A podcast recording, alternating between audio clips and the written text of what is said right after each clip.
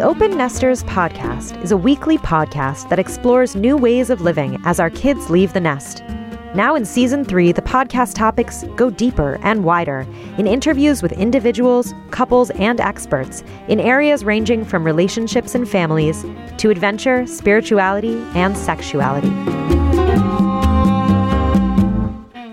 I'm not sure what exactly motivated me to go and find out, uh, Reed and Allison episode, episode number 53. Uh, that uh, was part of our season two, episode uh, number 53. Interesting for you all to listen to episode 53 in its entirety, of course. But I believe that uh, what motivated me to actually go and listen to it is the fact that I felt that my kink experience have expanded and changed, and I wanted to hear what they had to say again and what were my responses at that time. And I'll tell you, I, I was surprised, first of all, to listen to it. There's so much great information in that particular episode for those who are interested in kink. And uh, I should warn you that, uh, as Allison and uh, Reed says, episode number 53 is certainly X rated and should be uh, handled with care and uh, censorship. So, what exactly Reed and Allison teach? Here is a clip from uh, episode 53 that describing that exactly. Uh, it's the Bonobo Network, which is a sex positive community. But I was, I was going to say, uh, folks, if you're listening and there are kids in the room, you might want to send them out right now. so we were we were teaching at this weekend retreat of a community, a sex positive community that's very pleasure based. A lot of people there are consensually non monogamous, and so Allison, what did we teach? So I taught a pegging workshop, and Reed was my demo for that. Yeah. And then we co-taught our slut slut light class, Yeah. which is a, really about kind of different disparate sexual self-expressions in relationships. So Reed is very much extroverted, very much identifies as a slut. I am very introverted and, and identifies as a slut light. And so how we manage our openness and our relationship and our polyamory in the, the while navigating the disparate sexual self-expressions that we share in relationship. Well, it's certainly a workshop that I would have loved to attend, understanding the relationship dynamics. I think I've uh, expressed myself as a late bloomer in one of our recent episodes, and I am a late bloomer, and I came to understand my sexuality in kink, and I realized that I'm actually a work in progress, as they say. I have uh, reached a point where I think, yeah, that's what I like. I like this. I like what I'm doing right now, but then again, I get exposed to something else which I'm curious about. And it's an ever changing, evolving type of a state of mind that you're on, uh, discovering and rediscovering and deconstructing your beliefs, uh, boundaries, and taboos. What used to be taboo uh, a couple years ago may not be taboo today. For example, a few years back, I was very much turned on uh, by uh, pegging. If you don't know what pegging is all about, then uh, I'm not going to try to explain it to you. I'm going to give you, Allison, a clip from uh, episode 53 to explain what is pegging. True, it's a kind of a heteronormative concept, so I want to acknowledge that first. But it's generally when a woman puts on a strap on and penetrates a man anally. Um, and again, like that, th- those definitions of gender are very much up for grabs. But that's kind of the traditional. If you Google it, that's what you're going to see.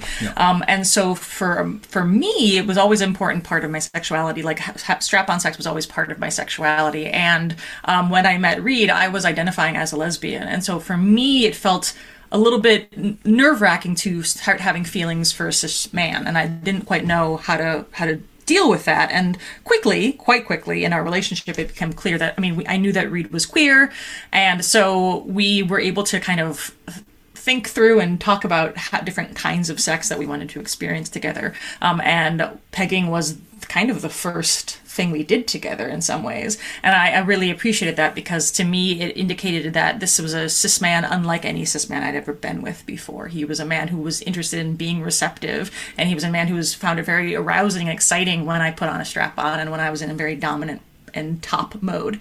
And to me, that that meant that he could see me in my fullness of my gender expression and my sexuality. And that's what really ultimately what made me fall deeper in love with him was that I could see that he could see me in a way that I hadn't felt seen by cis men before.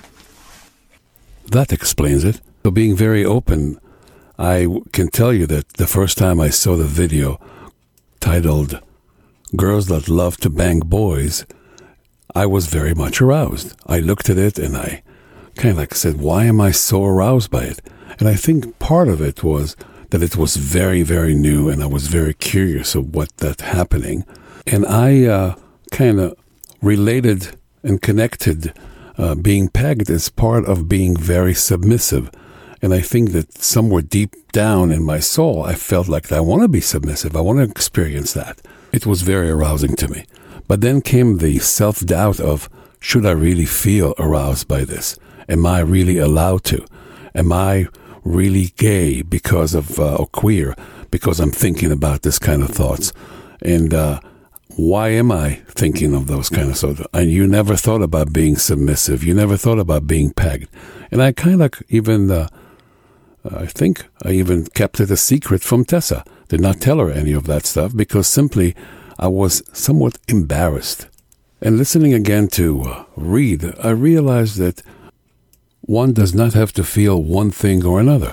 Uh, personally, I think that we have a little bit of a sub and a little bit of a dom in each of us. Each of and every one of us is a is a switch, so to speak. And just because I may be aroused by it doesn't mean that I'm one thing or another. It just means that I'm just open up to more pleasure.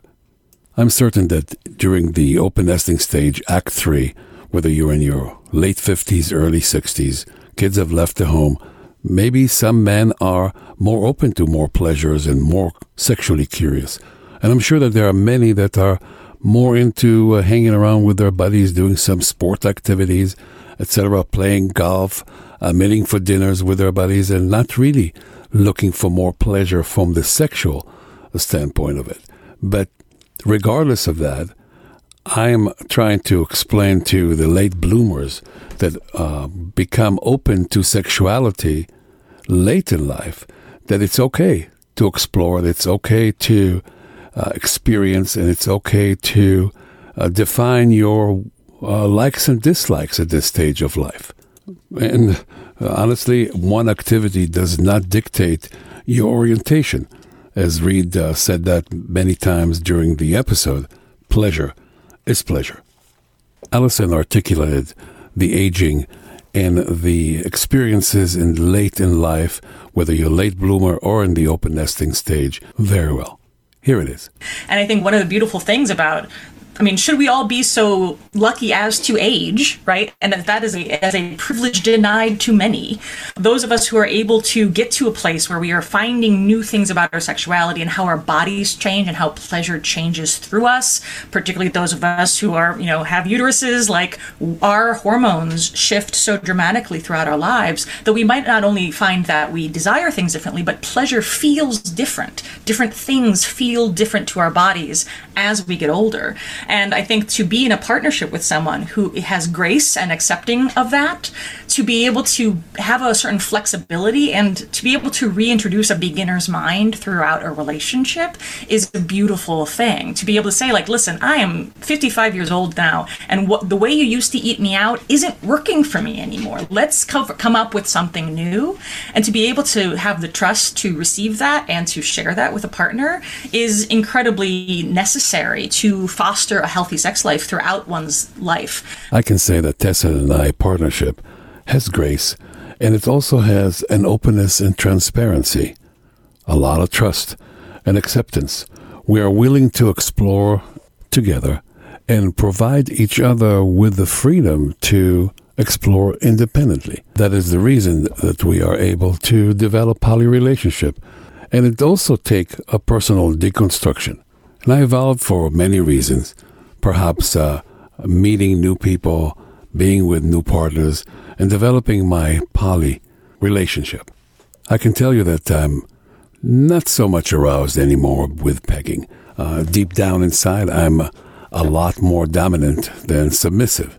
I guess I went through the process of deconstructions, which is, in other words, taking a look at yourself, understanding why you feel certain ways, and taking it apart, taking it apart to its elements and to all of its components, and reassemble it, and understanding and having a better, clearer idea of who you are. This may sound very theoretical, isn't it? Tessa and I had to kind of deconstruct monogamy. We had to communicate a lot, openly and frequently about our belief system, about our trust, about our long term goals, and about our dreams together. Realizing ultimately that it's okay for us to develop deep emotional connection to others without having to be threatened by it. That process gave us an understanding who we are together and each independently, and ultimately eliminating the notion that other relationship may threaten our primary relationship and our love. We also had to deal with judgment. Our way of lives may not be acceptable uh, to many others, so we had to deal with that in some fashion. Realizing that we know what's good for us, and what's good for us works for us, and we never impose it on others. You see, desire change as we age, we get to explore more pleasures, which open us to some other kinks. I now truly enjoy the DNS dynamics, uh, where I can get somebody to totally into a subspace uh, where they are totally lost in submission. That power exchange is is a real turn on for me. But I have to admit, I have the same fears of aging as Reed says, so articulate in the episode. And then there's also the ticking clock of like, how much more time do I actually have left to explore? Like, like for me, it's like it's weird, but it's like, how many more orgies do I get to go to before my penis goes completely offline? Eh, but the but the chat the difference is I can catch myself doing that to myself, and on a good day, I can pause and be like, all right, I need to walk back out of this hole that I'm digging for myself. And then I can talk to Allison or talk to my friends or I can go to a therapist. Like therapy is really great, folks. Don't don't knock it till you try it. And and I can try to untangle what I'm doing to myself that's actually not useful mm. without shaming myself for doing it in the first place. I grappled with that for a while aging and how long I'll be able to keep it up and continue to enjoy these pleasures.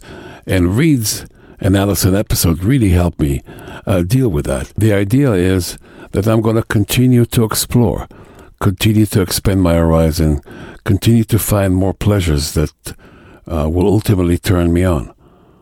Some may be kinky, uh, some may be not.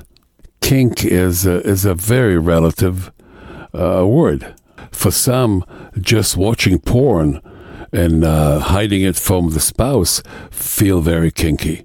For others, thinking about a threesome may be a kink. Some women may feel very kinky by having a desire to be with a woman or kiss a woman. When I thought about pegging, I thought it's very kinky at the time. Not anymore. So, kink is a very relative thing as we age and we explore more, we find other pleasures. Maybe those will be kinky, and ultimately, as Reed says, we may come back at a full circle uh, that kink become monogamy, and vanilla sex is the ultimate kink. So one uh, should not be afraid to explore. And my recommendation is you should not be afraid to explore, especially as you enter the open nesting stage and especially as you age. Uh, you will find more opportunities to expand your pleasures and horizon. The world is a big, big smorgasbord of uh, delights, and you can feast on those scrumptious, delicious pleasures. Reed summarized it so beautifully on the episode. However old you are, that you're even listening to a podcast like this or reading a book or curious about something, you know, maybe you're sneaking onto a website and you're and you're nervous, like that you're even looking and and searching and being curious, that that's part of what's missing from so many people's lives. And that it really is, it sounds so cliche, but it's like never too late to start. And it's also normal and natural to have grief come up and be like, how come I didn't start this sooner? Mm-hmm. I think for some of us, like the conversations I'll have with people, whether I'm, you know, doing coaching with them or they're coming to a workshop or something, is they're like, how come I didn't, you know, how come I didn't come to this retreat sooner? Like, I feel like I wasted half my life. And I'm like, well, honor, honor that feeling and then get back in there. Like, we don't have children if any of you listening, if you actually raised them and they and you kept them alive this long and they left the house, that is such a fucking huge heroic super hero feat. Congratulations, you earned it. Now go have some fun. So what is it really about? It's about really being comfortable in your own skin. Know exactly who you are, what you like, and how to articulate it. Try to isolate yourself from judgment. Have solid relationship that are based on transparency and trust. Whether you consider yourself very kinky or just curious about it, or maybe you are a monogamous that have uh, still enjoy vanilla sex, or maybe you haven't had sex for a few years and it's not one of your priorities or one of those things that give you pleasure. Be curious. Please, please be curious. Trust yourself, stay vital, and explore. Please visit our website at theopennesters.com, double N the middle, S at the end, and subscribe to our podcast on any of your favorite uh, platforms. And hell, listen to Reed and Allison episode, episode 53, to get the full impact of their wisdom. Till next time, this is Amir, and we will see you on the next episode.